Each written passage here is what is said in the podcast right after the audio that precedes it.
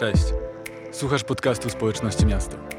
Wierzymy, że to słowo zainspiruje Cię i poprowadzi do zwycięstw w Twoim życiu. Jeśli chcesz dowiedzieć się więcej, przyjdź na nasze coniedzielne spotkania albo sprawdź nasze media społecznościowe. Widzimy się na mieście.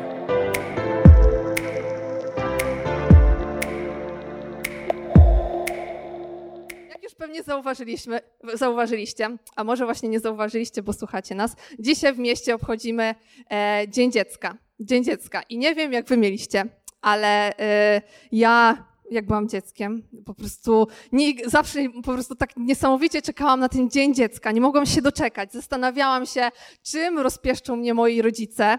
E, to był pierwszy dzień w roku, gdzie chciałam iść tak mocno do szkoły, było przygotowane mnóstwo jakichś takich atrakcji. Wychodziliśmy czasami na festyn, dostawaliśmy paczki i było coś takiego specjalnego w tym święcie. Nie wiem, czy też to odczuwaliście, ale było coś takiego specjalnego, że ja jako dziecko czułam się niesamowicie doceniona doceniona nie dlatego, że coś zrobiłam, że, że spełniłam, że byłam grzeczna. Tak jak się nauczyliśmy, jeżeli jesteś grzeczny, to dostajesz prezent, jeżeli jesteś niegrzeczny, to dostajesz rózgę. Ale właśnie w Dniu Dziecka, inaczej niż właśnie Święta Bożego Narodzenia, e, to ja wiedziałam, że ja mogę obchodzić te święto i po prostu jestem doceniona dlatego, że jestem tylko dzieckiem, tylko dzieckiem. Nie zasłużyłam sobie na to, ale po prostu sam fakt bycia dzieckiem wystarczył. E, I mimo tego, że widzicie, już jestem dorosła, e, to nadal, nadal mam sentyment do tego święta i nadal są takie elementy w, w trakcie dnia, że sobie celebruję ten dzień.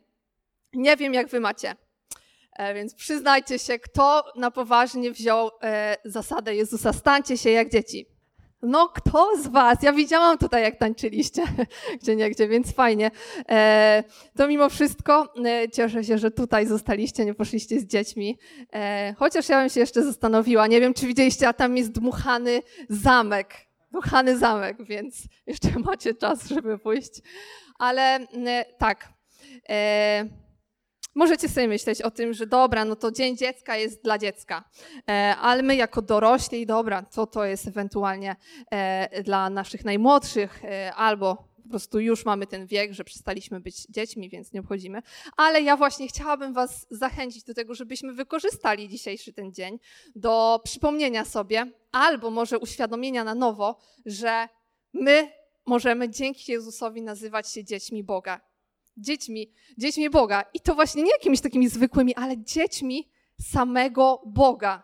Więc dlatego dzisiaj zgłębimy się w temat tożsamości dzieci Bożych. I będziemy właśnie celebrować to, że sam fakt, że jesteście dziećmi Boga, jest wystarczający do tego, żeby się radować, żeby obchodzić nie tylko dzisiaj Dzień Dziecka, ale każdego dnia. No i dobrze, tożsamość to jest takie szerokie pojęcie. Ale tożsamość nam odpowiada na pytanie, kim jestem. Kim jestem? I to jest pytanie, gdzie po prostu od zaraniu, zarania dziejów ludzie sobie zadają. E, I psychologia się teraz rozwija i widzimy, jak wiele czynników, jak wiele czynników ma wpływ na rozwój naszej tożsamości. My pochodzimy z różnych rodzin, mamy właśnie różne historie, różne relacje przeszliśmy, e, z różnych części kraju też jesteśmy i to ma na wpływ na to, jak rozwinęła się nasza tożsamość.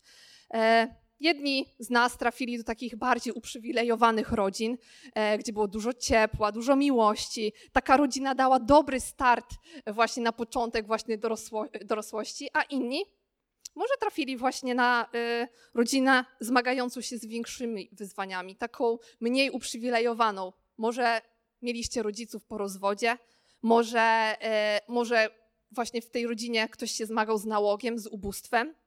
I to nie jest fair prawda? To nie jest fair. I ja się zgodzę z tym, że to nie jest fair, to nie jest sprawiedliwe, bo trudno jest tak naprawdę porównywać te możliwości dzieci z tych rodzin uprzywilejowanych od tych takich nieuprzywilejowanych. E, I tak naprawdę to jest temat, z którym masa społeczeństw się zmaga od zarania dziejów. E, no ale ja nie chciałabym się dzisiaj na tym skupić. Nie będziemy mówić o tym, co nas dzieli, ale o tym, co nas łączy, o tym, co jest sprawiedliwe dla każdego z Was, dla, dla mnie i dla Was. I dlatego właśnie dzisiaj o tej tożsamości, o tożsamości dziecka Bożego, bo niezależnie od tego, z jakiej rodziny pochodzisz, jaką miałeś historię, to tożsamość dziecka Bożego jest czymś, co jest na wyciągnięcie ręki dla każdego z nas. I tak jak Gosia już powiedziała, jestem lekarzem. E, I nie wiem, e, czy wiecie, ale co robią lekarze? Już wam powiem. Lekarze zajmują się e, szukaniem objawów jakiejś choroby. Zwracają uwagę na odchylenia od normy, po to, żeby wykryć jakąś chorobę. Że my tak naprawdę nie chcemy leczyć tych objawów, bo gdy zastosujemy, nie wiem, tabletkę przeciwbólową, to tylko złagodzimy ból. Ale tak naprawdę te objawy, te odchylenia wskazują nam na właśnie głębszy korzeń, na jakąś chorobę i my chcemy dojść do tej choroby, dojść do właśnie tego korzenia po to, żeby zastosować lekarstwo, które wyleczy konkretnie tą chorobę, które nie złagodzi objawów, ale wyleczy chorobę. I dlatego to chciałabym samo zastosować e, w kwestii tożsamości z Wami. E, więc dzisiaj, na samym początku, zamiast jeszcze o tożsamości, to przyjrzymy się objawie i chorobie, która wkradła się na ten świat pod nazwą duch sierocy. Duch sierocy. I co mam tu na myśli, mówiąc duch sierocy? Mam tu na myśli taki wewnętrzny niepokój, który bardzo mocno wpływa na dzieci, jeśli brakuje ojca, który się troszczy o nie, chroni je i zaopatruje. I co ciekawe, nie tylko Biblia jest miejscem, w którym możemy zobaczyć takie historie osób, które były sierotami albo zachowywały się jak sieroty, ale nauka i statystyki pokazują nam, jak bardzo znaczący jest wpływ ojca na, e, na rozwój dzieci. I tu chciałabym Wam powiedzieć o, o właśnie o kilku takich rzeczach, które wpływają, o takich konsekwencjach braku ojca, które wpływają na dzieci. Dzieci wychowujące się bez ojca mają częściej problemy behawioralne. Co to oznacza? Według badań 85% dzieci, które wykazują zaburzenia osobowości, pochodzi z domów bez ojca. I to w ogóle jest niesamowite, po prostu to jest grube, że że to, że się wychowują bez ojca, ma wpływ na zmiany chemiczne w ich mózgu. Zostało udowodnione, że tam są zmiany w transmisji dopaminy, serotoniny i glutaminianu.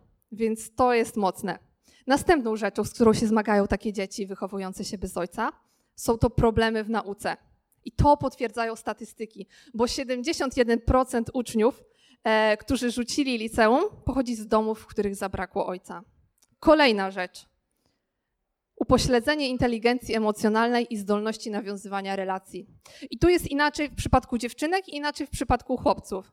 W wypadku dziewczyn są one częściej skłonne do wczesnej inicjacji seksualnej, i krótkotrwałych, intensywnych relacji, które mają im pomóc w zapełnieniu pustki odczuwanej z powodu braku ojca.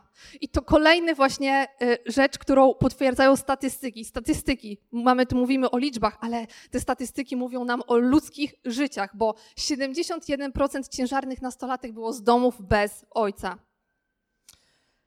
A u chłopców, tak jak mówiłam, jest inaczej, bo u chłopców często dochodzi do sytuacji, w której wydłuża się taki czas pasywnego kontaktu i czas zapoznania. Co to oznacza?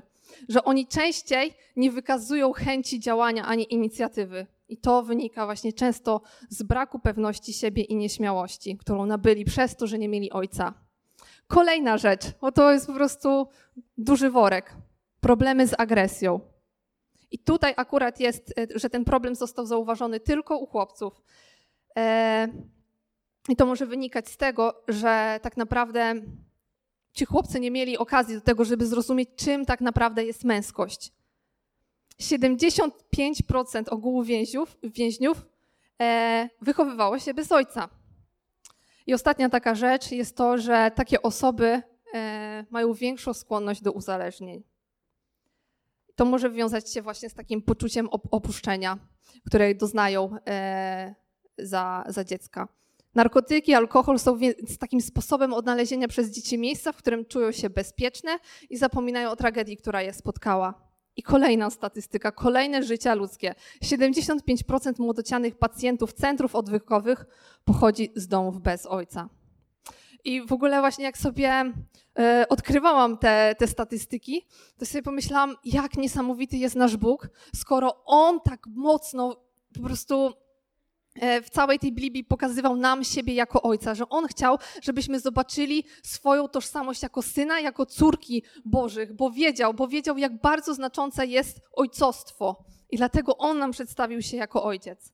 I tutaj nauka właśnie mówiła o czymś takim jak syndrom braku ojca, a my właśnie na podstawie Biblii będziemy się opierać o to pojęcie duch sierocy. I duch sierocy wkradł się na początku stworzenia. A skoro właśnie o początku, no to cofnijmy się do Księgi Rodzaju. Kiedy Bóg stworzył e, Adama i Ewę, to dał nam taki niezbity dowód na to, że On pragnął rodziny. On pragnął, synu, e, on pragnął synów i córek, które dadzą e, następstwo, e, które stworzą właśnie, dadzą początek kolejnym pokoleniom, które będą stworzone na Jego obraz i które będą oddane Mu. I oni przebywają, on stworzył im dom, on stworzył im ogród Eden, ale ogród Eden e, nie był nazwany ich domem dlatego, że było to miejsce, że były roślinki, że były drzewa, ale dlatego, że było to miejsce, gdzie oni byli z ojcem. I dlatego ten ogród Eden był nazwany ich domem, bo mieli tam relacje z ojcem. Ale dobrze wiemy o tym, chyba większość z nas zna tę historię, plan ten trochę popsuliśmy. Popsuliśmy. Adam i Ewa zjedli e, owoc z drzewa poznania. Chociaż wiedzieli, że tej jednej, jedynej rzeczy, tylko jednej rzeczy nie mogli robić, e, a jednak to zrobili. I przez ten grzech, który, e, który wkradł się, który właśnie popełnili, musieli, musieli opuścić swój dom. Oni nie opuścili tylko domu, nie opuścili właśnie tylko ogrodu, ale opuścili przede wszystkim miejsce bycia ze swoim ojcem. I to oznacza, że to był pierwszy moment, kiedy oni stali się sierotami. Tym momencie, w tym momencie wkradł się e, na świat duch sierocy, bo stracili relację z ojcem. I co ciekawe, my sobie myślimy o tym właśnie, że sierot, jak myślimy o sierocie w dzisiejszych czasach, to sobie myślimy o dziecku, które nie ma ojca ani nie ma matki. A w, właśnie w niektórych starożytnych kulturach relacja z ojcem była interpretowana inaczej niż dzisiaj. Na przykład, jeśli ojciec dziecka zmarł, to wystarczyło, aby nazwać takie dziecko sierotą. Że nawet jeśli matka żyła, to dziecko stawało się sierotą. E, ale tak, spoiler alert, Bóg już miał plan przygotowany na odzyskanie swoich dzieci, na odzyskanie swojej rodziny. Ale właśnie przeczytajmy sobie e, fragment z Księgi Rodzaju, przeczytajmy sobie tą historię. Wąż natomiast, natomiast był przebieglejszy niż wszystkie inne zwierzęta stworzone przez Pana Boga. Zapytał on kobietę, czy rzeczywiście Bóg powiedział, że nie wolno wam jeść owoców z żadnego drzewa ogrodu? Kobieta odpowiedziała: Możemy jeść owoce z drzew w ogrodzie. Bóg zabronił nam jedynie jeść owoce z drzewa, które rośnie w środku ogrodu. Polecił: Nie jedzcie z niego ani go nie dotykajcie, abyście nie pomarli. Wówczas wąż zapewnił kobietę: Na pewno nie pomrzecie. Bóg wie, że gdy tylko zjecie z tego drzewa, otworzą wam się oczy i staniecie się jak Bóg. Poznacie dobro i zło. Kobieta przyjrzała się owocom, wydały jej się warte spróbowania, wyglądały pięknie, a ponadto dzięki nim mogło się ziścić jej pragnienie poznania. Sięgnęła więc po owoc, zerwała i zjadła. Podała też mężowi, który z nią przebywał. On również zjadł. Wówczas otworzyły się oczy im obojgu i zobaczyli, że są nadzy. I w tej historii widzimy węża. Pierwszy raz widzimy węża. Kim był wąż? Wąż to był Lucyfer, to był upadły anioł. To była istota, która pierwsza sprzeciwiła się z Bogu. Ona chciała stanąć na równi z Bogiem. I dlatego właśnie Bóg wyrzucił go z nieba. On stał się sierotą. On pierwszą sierotą się stał, e, o której możemy przeczytać w Biblii ale on nie chciał być sam sierotą. On pociągnął ze sobą, on chciał pociągnąć ze sobą jak najwięcej osób. Dlatego pociągnął ze sobą rzeszę aniołów, ale mu to nie wystarczyło. On chciał pociągnąć ze sobą e, także ludzi. Dlatego zjawił się wtedy w ogrodzie Eden i przekazał swoją, swoją sierocą naukę dalej. I lekcją numer jeden, którą przekazał Ewie, była: Nie musisz być posłuszna ojcu i Ewa uwierzyła. To był ten moment, kiedy Adam i Ewa pierwszy raz zakwestionowali swoją tożsamość dzieci Bożych. Zwątpili w to, że ich ojciec jest dobrym ojcem, że jest miłością. I ich zachowaniem zaczął kierować duch sierocy. A skoro zaczął właśnie kierować ich zachowaniem duch sierocy, to zaczęli popełniać sporo błędów. I przyjrzyjmy się właśnie im e, decyzjom, ich decyzjom, które zaczęli potem podejmować. Więc tak, pierwszą błędną decyzją była próba rozwiązania problemu na własną rękę. Oni zobaczyli, że są nadzy, czytamy o tym, więc sobie stworzyli ubrania z liści figowych. Oczywiście to była nieudolna próba rozwiązania tego problemu, bo to w ogóle nie wystarczyło, żeby zagryć, zakryć ich nagość. Eee, oni byli przekonani, ci pierwsi ludzie byli przekonani, że oni znajdą rozwiązanie na własną rękę tego problemu. Oni tymi liściami figowymi próbowali zakryć swoje nieposłuszeństwo i swój grzech. Ale kolejną rzeczą, kolejną błędną decyzją, którą podjęli, była próba schowania się przed ojcem. Wiedzieli, że ojciec nie chce, żeby oni się przed nimi ukrywali, i na pewno wiedzieli o tym, że przed samym Bogiem nie ma miejsca, w którym możemy się ukryć. Ale co więcej, następna, trzecia decyzja to była próba zrzucenia winy za własną porażkę na kogoś innego. Mąż obwinił żonę, żona obwiniła męża i tak naprawdę nikt nie wziął odpowiedzialności za, e, za właśnie popełniony grzech. Nikt z nich nie miał po prostu odwagi, żeby wyznać ten grzech. Dużo błędnych decyzji, dużo naraz e, błędnych decyzji. I co nimi kierowało?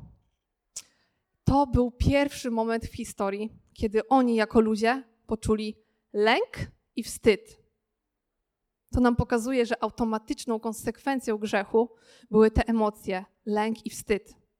Ale zwróćcie uwagę, że nie same emocje były problemem, ale to, jakie decyzje zaczęli podejmować pod wpływem tych e, e, emocji. A gdy się nad tym tak głębiej zastanowimy, mm, to my nawet tak patrząc po swoim życiu, boimy się, wstydzimy, bo tak naprawdę się orientujemy, że nie ufamy Bogu. Brak podstawowego zaufania jest to kolejny wyraz ducha sierocego. My nie mamy pewności, czy nas, nasz Bóg nas dobrze potraktuje, czy nas nie osądzi, czy nas nie, e, nie ukara. I wtedy podejmujemy takie decyzje jak Adam i Ewa. Chowamy się, próbujemy rozwiązać problemy na własną rękę, a potem czasami właśnie jeszcze zrzucamy na innych winę i tłumaczymy się, zwalając winę na kogoś innego, bo kieruje nami lęk i wstyd. I to chcę Wam właśnie powiedzieć, że ludzie skażeni takim duchem sierocym nieustannie muszą się zmagać z lękiem i wstydem, tak jak Adam i Ewa. I nie wiem, czy to zauważyliście, ale w dzisiejszych czasach my w ogóle po mistrzowsku opanowaliśmy taktykę ukrywania prawdziwych uczuć. Przed sobą, przed ludźmi, przed Bogiem nawet. Myślimy sobie, dobrze, ten lęk i wstyd to są emocje dla słabych, że tylko słabi się boją, słabi się wstydzą, więc uczymy się chować te emocje przed innymi, przed sobą, przed Bogiem. I to zawsze ma jakieś konsekwencje. Wtedy, kiedy te emocje, nas, y, mamy te emocje, one się w nas kumulują. I kumulują, kumulują, kumulują i to wszystko narasta. I w końcu zawodzimy i najczęściej dajemy upust tym emocjom przez wybuchy e, złości. Sobie myślimy o tym, że Słabi się boją właśnie, słabi się wstydzą, ale gniew to jest oznaka siły, więc będę się gniewał, bo wtedy nie pokażę swoich dobrych, e, e, swoich emocji takich prawdziwych, ale pokażę, że jestem silny, bo krzyknę, bo się pokłócę, e, bo się zagniewam. Innym razem może się to dziać w inny sposób. Te emocje się w nas kumulują i my sobie tam właśnie gromadzimy je, gromadzimy i gromadzimy i zamykamy się w końcu w sobie. I myślimy sobie o tym, że jeżeli właśnie e, zignorujemy te emocje, to one sobie same znikną w końcu. Ale nigdy tak nie jest. Zawsze to potem jakoś odbija się na nas. Wstydzimy się tych emocji, a jak się wstydzimy, to mamy niechęć do proszenia innych o, o, pomoc. A potem żyjemy tak naprawdę pod taką ciągłą presją, żeby wszystko sami naprawić. Albo jeszcze jest jedna taka opcja, e, że ten taki głęboko zakorzeniony w nas strach gna nas w stronę sukcesu za wszelką cenę. I to widzimy na przykład w dzisiejszych czasach. Jesteśmy ludzie, jesteśmy, my nawet jesteśmy i ludzie są gotowi iść nawet na skróty, byleby wydawać się ludźmi sukcesu, bo przecież sukces pokazuje, że na, na pewno się nie boimy, jesteśmy silni. No i w końcu to ma jakieś konsekwencje. W końcu nasze serce jest takim sercem z kamienia. Myślimy sobie o tym, że skoro będziemy właśnie tacy twardzi, to będziemy nie czuli na porażki, nie czuli na odrzucenia. I tak, chciałabym Wam przedstawić na podstawie historii e, z Biblii dwa takie sposoby e, które pokazują, że duch sierocy sobie radzi z tym lękiem, z tym wstydem, no właśnie na dwa sposoby. Jednym z nich albo wznieca bunt, albo ustanawia religię. Dlatego przeczytamy historię. Historię o dwóch braciach i o ojcu. Zacznijmy od brata numer jeden. E, w Łukasza w 15 rozdziale od 11 wersetu czytamy takie słowa.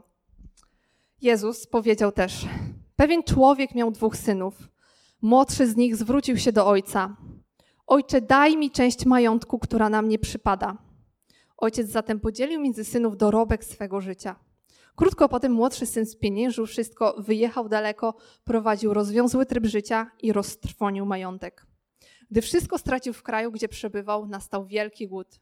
Wówczas jemu i jemu zaczął doskwierać niedostatek. Wynajął się zatem u jednego z obywateli tego kraju, który wysłał go do swoich wiejskich posiadłości i zatrudnił przy wypasie świń. Pracując tam, pragnął najeść się stronków, którymi tuczono świnie, lecz nikt mu nie pozwalał. I w tej historii widzimy brata numer jeden. E, on był osobą, która postanowiła wziąć swoje życie e, w swoje ręce e, i zażądał spadku od swojego ojca. Jak wiemy, spadek jest przekazywany z pokolenia w pokolenie po śmierci rodziców. Ale ten syn nie chciał czekać. On nie chciał czekać, nie chciał się poddać temu procesowi synostwa. On powiedział: Oddawaj mi moją część. I w sumie mówiąc, mówiąc to, powiedział: Dla mnie możesz równie dobrze być martwy. E, I to nam pokazuje, że właśnie ten młodszy syn uosabia ducha sierocego, który z tym lękiem, z tym wstydem radzi sobie poprzez wzniecenie buntu. I czym się charakteryzuje ten jego duch sierocy, który wznieca bunt? Pokazuje nam to, że on nie był wdzięczny. Nie był wdzięczny ten syn, że ma kochającego ojca. On szedł przez życie swoje bezrefleksyjnie. Nie doceniał go. Następne, co zrobił, mówi: Oddaj mi to, co do mnie należy. I ta, te zachowanie nam pokazuje, że on tak naprawdę on nie chciał tylko pieniędzy, ale on chciał pełnej kontroli nad swoim życiem. I on nie potrzebował do tego żadnych wskazówek, żadnej zgody swojego ojca. Ojciec nie miał żadnego prawa mówić mu, co on ma robić ze swoim życiem. Potem wyniósł się, uciekł od ojca. Pomyślał sobie, ucieknę z domu, to w końcu do, doznam tej wolności. I jak widzimy potem właśnie, gdy jest poza domem, zaczynają nim rządzić cielesne pragnienia. Liczy się tylko właśnie spełnienie tych zachcianek jego ciała. I to zawsze rodzi jakieś konsekwencje. Właśnie złe inwestycje, roztrwonienie pieniędzy, samotność, brak domu, brud, brak pożywienia. To były konsekwencje e, jego buntu, które odczuł. Ale w końcu znalazł się w miejscu, które pozwoliło mu rozpoznać różnicę pomiędzy światem i pomiędzy jego domem. Dopiero w zagrodzie dla świń, w ogóle w jakim miejscu, uświadomił sobie, że, że ta samowola, ta jego wolność doprowadziła go tak naprawdę na skraj e, rozpaczy. Nie dała mu tego szczęścia, które myślał, że może mu dać. I w tamtym miejscu zaczął porównywać swoje życie E, ze stanem służby w domu jego ojca i zobaczył, że służba w domu jego ojca wiedzie lepsze życie niż on. I postanowił wrócić. No ale dobrze, to jest scenariusz z Biblii. A ja chcę Wam pokazać, że tak, takie sytuacje dzieją się również w dzisiejszych czasach. Jak to może wyglądać w naszych czasach? Często jest tak właśnie, że my też nie zauważymy, jak kochającego, jak dobrego ojca mamy, jak dobrego Boga mamy, Dopiero właśnie takie okoliczności, kiedy doznajemy tych konsekwencji naszych własnych wyborów, pokazują nam: ej, kurczę, to był dobry ojciec, Bóg jest dobry. Nauczyliśmy się tak e, też takiego patrzenia, że często jego przykazania, Biblia jest pełna przykazań, sobie myślimy, to są tylko ograniczenia, bo my się nauczyliśmy, że jego przykazania zaczęliśmy traktować jako e, ograniczenia jakieś jako ograniczenie naszej wolności, a tak naprawdę nie dostrzegamy tego, że Bóg to wszystko, co tu umieścił w tej Biblii, to były rady dobrego Ojca, który po prostu chciał oszczędzić nam wielu błędnych decyzji. E, kolejną rzeczą jest to, że wszystko w dzisiejszych czasach nam mówi, że mamy robić co tylko, na co tylko chcemy, co tylko chcemy, właśnie na co tylko mamy ochotę. Kto z was nie słyszał tego? Wyszalej się, póki jesteś młoda, korzystaj z życia, póki jesteś młoda. Ja to słyszałam i sobie po prostu przez y, swoje nastoletnie życie, a potem właśnie, czy byłam na studiach, sobie myślałam, że kurczę, może jeszcze za mało robię, mało, może za mało się wyszalałam, stracę w końcu ten moment, kiedy będę młoda i co? I tam, tam, tam już w ogóle tylko kaplica.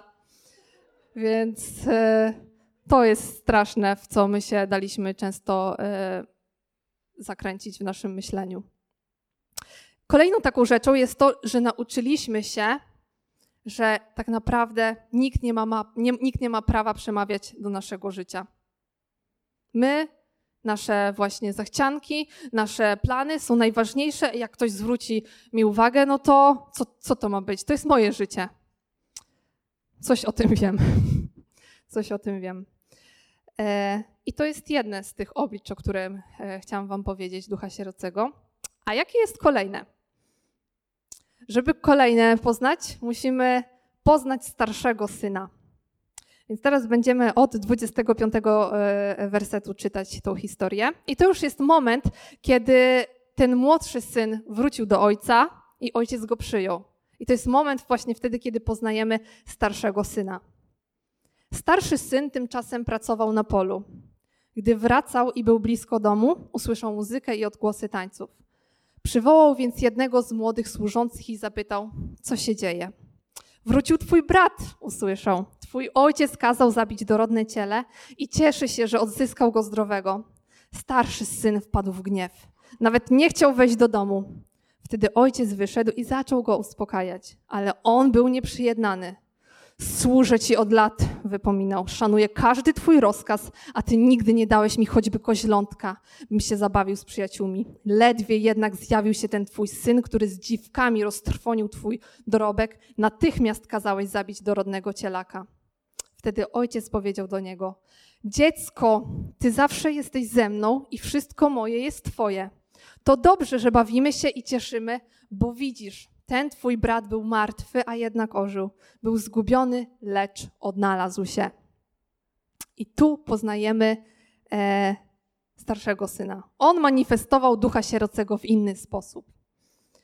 E, poprzez właśnie ustanowienie tej religii. Pokazuje ta nam historia syna, który tak naprawdę fizycznie miał ojca. To nie było tak, że on nie miał tego ojca, ale mimo tego, że fizycznie miał ojca, to zachowywał się jak sierota. Przez co to widzimy? A widzimy to przez jego właśnie zachowanie. On nie spędzał w ogóle czasu w towarzystwie swojego ojca, nie miał z nim relacji. On więcej czasu spędzał na polu ze sługami niż w obecności ojca. I to spowodowało, że tak naprawdę nie poznał swojego przeznaczenia jako dziecko tego ojca. Zachowywał się jak niewolnik, a tak naprawdę posiadał wszelkie prawa dziedzica ale nie miał okazji, żeby się o tym dowiedzieć, bo nie przybyło z ojcem. Jego mentalność niewolnika właśnie wyrażała się również w tym, że on pracował, żeby zdobyć przychylność i miłość ojca. Chociaż tak naprawdę tą miłość, tą przychylność już miał, ale nie rozumiał tego. On myślał, że musi sobie na to zapracować jakimiś uczynkami, jakąś pracą. On nie rozumiał tych słów, które ojciec do niego powiedział.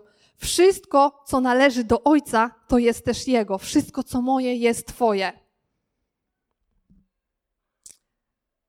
Jego duch sierocy odbijał się również w tym, że tak naprawdę on nie znał natury ojca. On nie, on, on nie wiedział, jaki jest jego ojciec.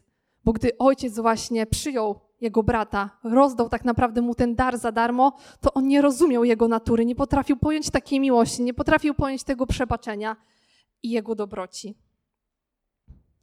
Widzimy, że się złości, że się użala nad sobą, a, a gdy się broni, to zwróćcie uwagę, tak jak Adam i Ewa, wskazuje na grzechy młodszego brata, czyli zwala winę na kogoś innego. Porównując się do brata, wtedy wydaje się lepszy.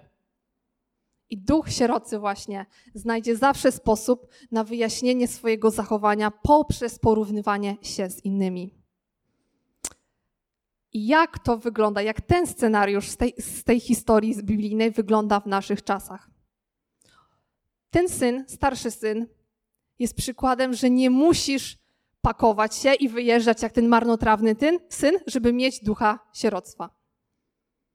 Czasami to jest taki dosyć częsty scenariusz. Czasami po nawróceniu mm, nawracamy się, poznajemy Boga, wstępujemy do kościoła i zamiast kultywować relacje z Ojcem, znowu wpadamy w ten taki mechanizm uczynkowości. Sobie myślimy, dobra, zapracuję sobie, wtedy poczuję się bardziej, e, bardziej kochany przez Ojca, wtedy będę zasługiwał na tą miłość, na tą przychylność Ojca. Nie przebywamy w Jego obecności i, i tak naprawdę w konsekwencji nie rozpoznajemy tej tożsamości. Ile jest takich scenariuszy, że się jest w kościele i się tak naprawdę nie rozumie swojej tożsamości jako dziecko, dziecko Boga też nie mamy okazji, jeżeli nie przebywamy w obecności Ojca, nie mamy okazji do tego, żeby, e, żeby poznać Jego głos tak naprawdę. Mówimy o tym, ja nie słyszę Boga, ale właśnie czy przybywasz w Jego obecności, żeby usłyszeć Jego głos? Tak samo też często mówimy, no szukam swojego powołania. To też jest miejsce, gdzie tylko w obecności Boga rozpoznamy swoje powołanie. Innym razem rozumiemy i powtarzamy sobie, że naszą tożsamością jest bycie synem, bycie córką e, Boga, ale tak naprawdę gdzieś głęboko, mimo że to wiemy, mimo że to czujemy, to nie korzystamy z tych przywilejów jako dzieci Boga. Nie rozumiemy, że to, co On właśnie powiedział, że że wszystko, co Jego, jest też nasze. Więc my musimy zrozumieć, jak wielki autorytet mamy jako dzieci Boga. Nie tylko z nazwy jesteśmy synem i córką, ale mamy autorytet. Amen. Amen. I te dwie historie, historie nam pokazuje, że e, serca obydwu tych synów nie, sple, nie, nie, splotły się z sercem ojca. Ani ten młodszy syn nie był e, dobry, ani ten starszy syn nie był dobry. Młodszy zdystansował się, na skutek właśnie tego własnowolnego buntu, a ten starszy e, nie był z ojcem w ogóle blisko ze względu na poczucie własnej sprawiedliwości. I co więcej, to nie jest jedyna historia. Na kartach Biblii wielokrotnie spotykamy sieroty. I e, jest takie jedno ogniwo, które łączy każdą z tych historii. Co to jest? Jest to niemożność budowania więzi ze swoim ojcem duch sierocy uniemożliwia nam budowanie relacji z ojcem. I skoro właśnie na samym początku powiedziałam, że duch sierocy jest jak choroba, to, to my nawet kwestia tego, że się zorientujemy, że mamy jakąś chorobę, że mamy takie objawy tej konkretnej choroby, że ta choroba tak się nazywa, to nie, to, to nie spowoduje, że dobra, to teraz sobie wyrzucimy tą chorobę. Tak samo jest z duchem sierocym jak go się orientujesz, że może nie, może nie masz tych wszystkich takich, całego tego scenariusza, jak marnotra, u marnotrawnego syna albo jak u starszego, ale może są jakieś drobne elementy. I to nie jest tak, że jak sobie zorientujesz się, to myślisz sobie, dobra, to won, wychodź sobie. Jak każdą chorobę, tego ducha sierocego musi wyprzeć, e, musi coś wyprzeć, musi wyleczyć jakieś lekarstwo. I tym, co musi wyprzeć ducha sierocego, jest duch usynowienia duch usynowienia przez naszego Pana Jezusa Chrystusa. To właśnie Jezus jest tym, który przywraca nam e, możliwość budowania więzi z Ojcem. Gdybyśmy nie przyjęli Jezusa, nie ma opcji, żebyś zbudował e, relację z Ojcem. To On jest tym lekarstwem, które przywróci cię do pozycji syna. I w Jana w pierwszym rozdziale czytamy takie słowa na potwierdzenie tego. Nie mówię tego od siebie. Lecz tym wszystkim, którzy go przyjęli, dał przywilej stania się dziećmi Boga. Tym, którzy wierzą w Jego imię, którzy narodzili się nie z krwi, ani z woli ciała, ani z woli mężczyzny, lecz z Boga. I to są właśnie te słowa. Tym, którzy wierzą w Jego imię. Naprawdę nie musisz zrobić wielkich rzeczy. Wystarczy, że uwierzysz w imię Jezusa. A skoro właśnie już o możliwości odbudowania tej relacji, no to zobaczmy, może już wiecie, ale zobaczmy, jak kończy się sytuacja z tym marnotrawnym synem. I to jest ten moment właśnie y, ze środka tej sytuacji. Wtedy, kiedy już ten marnotrawny syn e, podjął tę decyzję, że wraca do ojca. I czytamy słowa: Wracam do ojca. Powiem mu: Ojcze, zgrzeszyłem względem Boga oraz względem ciebie. Nie jestem już godny nazywać się Twoim synem. Przyjmij mnie do pracy jako jednego z Twoich najemników. Wstał więc i ruszył w drogę. Gdy był jeszcze daleko, ojciec zobaczył go i zdjęty litością wybiegł naprzeciw. Rzucił mu się na szyję i ucałował go. Ojcze, rozpoczął syn, zgrzeszyłem względem Boga oraz względem Ciebie. Nie jestem już godny nazywać się Twoim synem. Ojciec zaś zwrócił się do sług. Przynieście czym prędzej najlepszą szatę i ubierzcie go. Włóżcie pierścień na jego rękę i sandały na nogi. Wybierzcie też dorodne ciele, przyrządźcie na ucztę, zasiądźmy do stołu i uczcijmy to, że ten oto mój syn był martwy, a jednak ożył. Był zgubiony, lecz odnalazł się. I zaczęto się bawić. I Jezus nam przez to właśnie historię pokazuje, że my możemy powrócić do Ojca. Może potrzebujemy kolejnego tego powrotu, ale my możemy powrócić do Ojca. Pokazuje nam, jak możemy to zrobić, ale też pokazuje nam, kim jesteśmy w oczach Boga. Bo zwróćcie uwagę, że właśnie wtedy, kiedy popełnił błąd zarówno ten jeden i drugi syn, to ojciec nie wskazywał na błędy. On pokazywał, że cieszy się.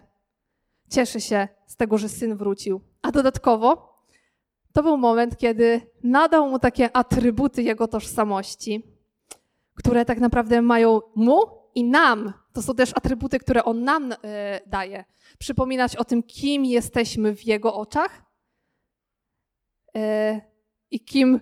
No, czasami sami też musimy uświadomić sobie, kim my jesteśmy w jego oczach i jak on na nas patrzy. Co to są za te atrybuty tożsamości? A już o nich czytałam. E, spójrzmy właśnie jeszcze na ten fragment. Przynieście czym prędzej najlepszą szatę i ubierzcie go. Włóżcie pierścień na jego rękę i sandały na nogi. Więc szata, pierścień, sandały. Szata, szata. Ojciec nie chce, żebyś chodził w starych ubraniach. On nie chce, żebyś chodził w takich ubraniach, które mówią o Twoich błędach, o Twoich porażkach, o Twoich może właśnie jakichś źle popełnionych decyzjach. On, on pragnie Cię właśnie przybrać w nową szatę. Ten syn dostaje nową szatę i Ty dostajesz nową szatę. Zostajesz przywrócony do pierwotnego statusu. Pozycja syna, pozycja córki zostaje przywrócona. I zwróćcie na to uwagę, że Jezus został rozebrany do naga tuż przed tym, jak go powieszono na krzyżu. Zerwano z niego ubrania, zabrano mu szatę po to, żebyś ty dostał tą szatę. Żeby on właśnie w tym momencie, kiedy zakłada tą szatę na ciebie, on zakrywa twój grzech. On zakrywa twój wstyd, twój strach. Ta szata jest jak taka tarcza, która gasi ogniste pociski diabła. On, e, ta szata zgasi ten właśnie strach i ten lęk, który będzie się odzywał i będziesz sobie przypominał, że masz już, masz, masz tą tożsamość w nim, że nie musisz odczuwać tego lęku, nie musisz odczuwać tego wstydu. I jest to również takie godło władzy, które nosisz, bo świadczy o, w rzeczywistości duchowej o Twojej tożsamości. Bo ojciec powiedział właśnie e, do służby, że przynieście najlepszą szatę. Więc oni poszli na pewno do jego szafy.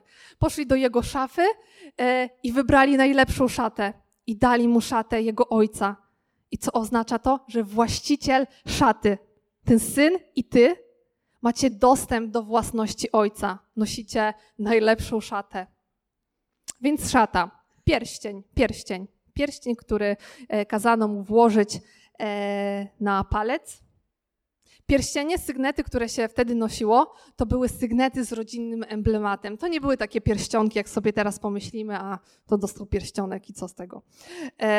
To był sygnet, który świadczył o tym, że on ma władzę dziedziczenia. W tym momencie zostały mu przywrócone i tobie są przywrócone wszelka e, władza i wszelkie prawa jako dziedzica.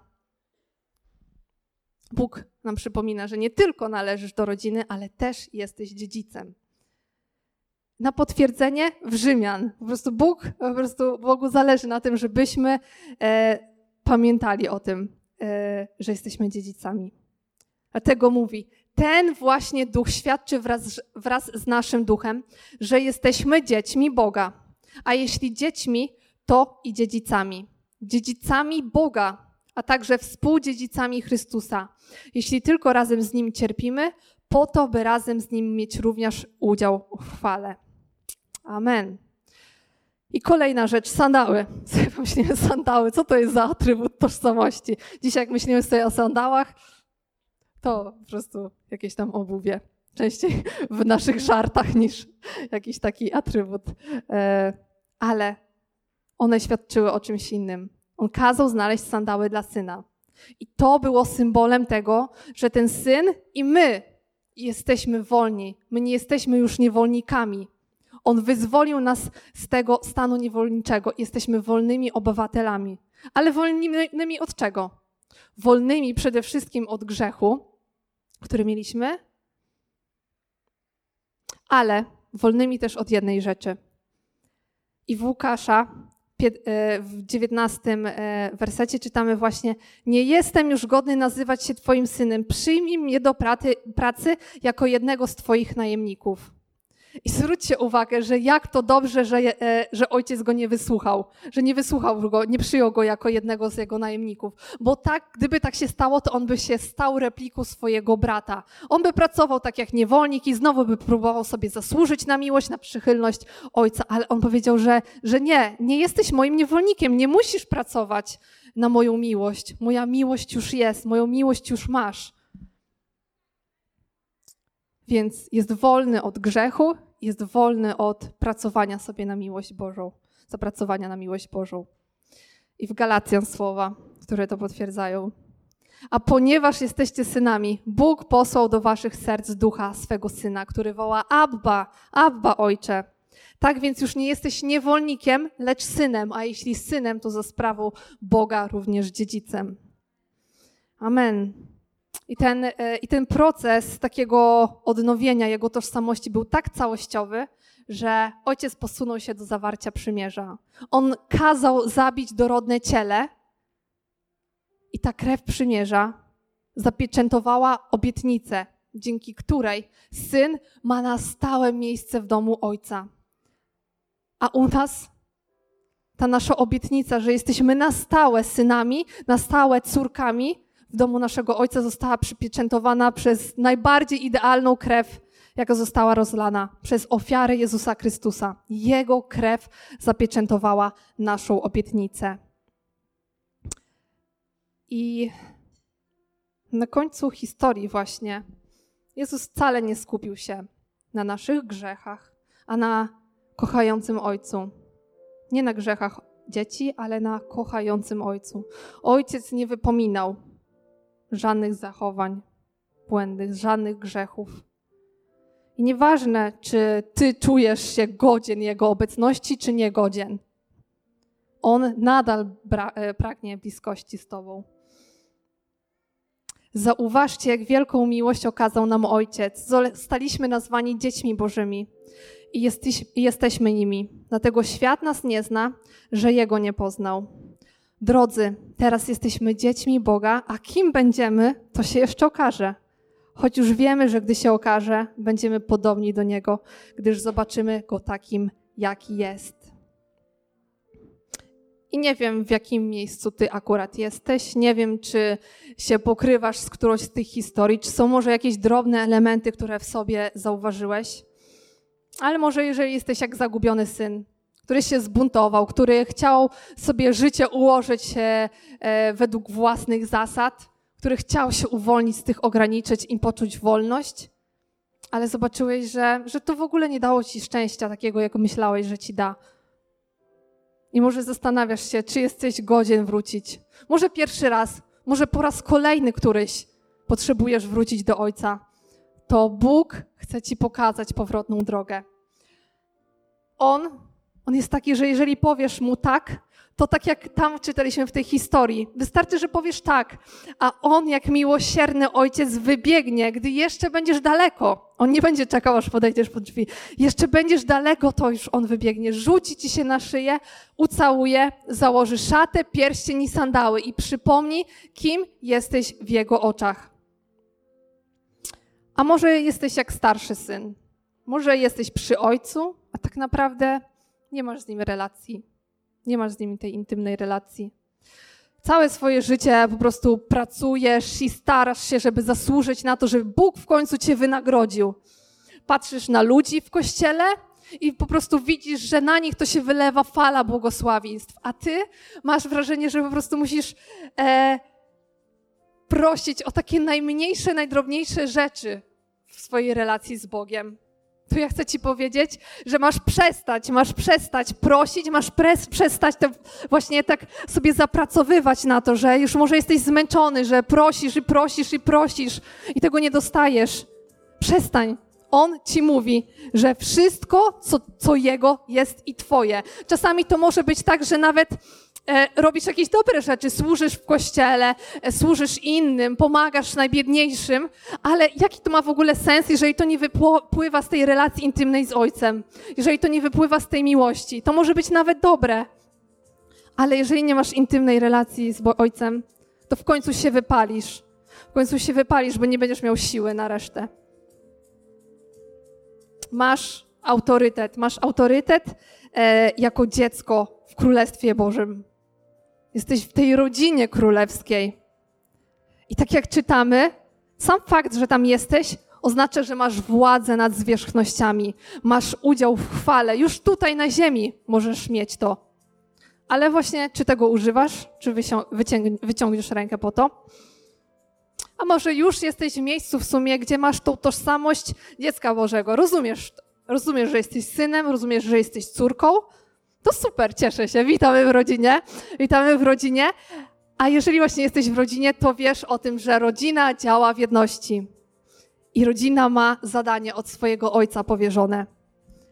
Ojciec powierzył nam dobrą nowinę o Jezusie, o Królestwie Bożym i prosił nas, żebyśmy powiększali naszą rodzinę, żebyśmy przywiedli wielu synów do chwały, do Ojca, żebyśmy dali mapę do Ojca, żebyśmy wskazywali zawsze na Ojca, ponieważ to jest wielkim pragnieniem Ojca.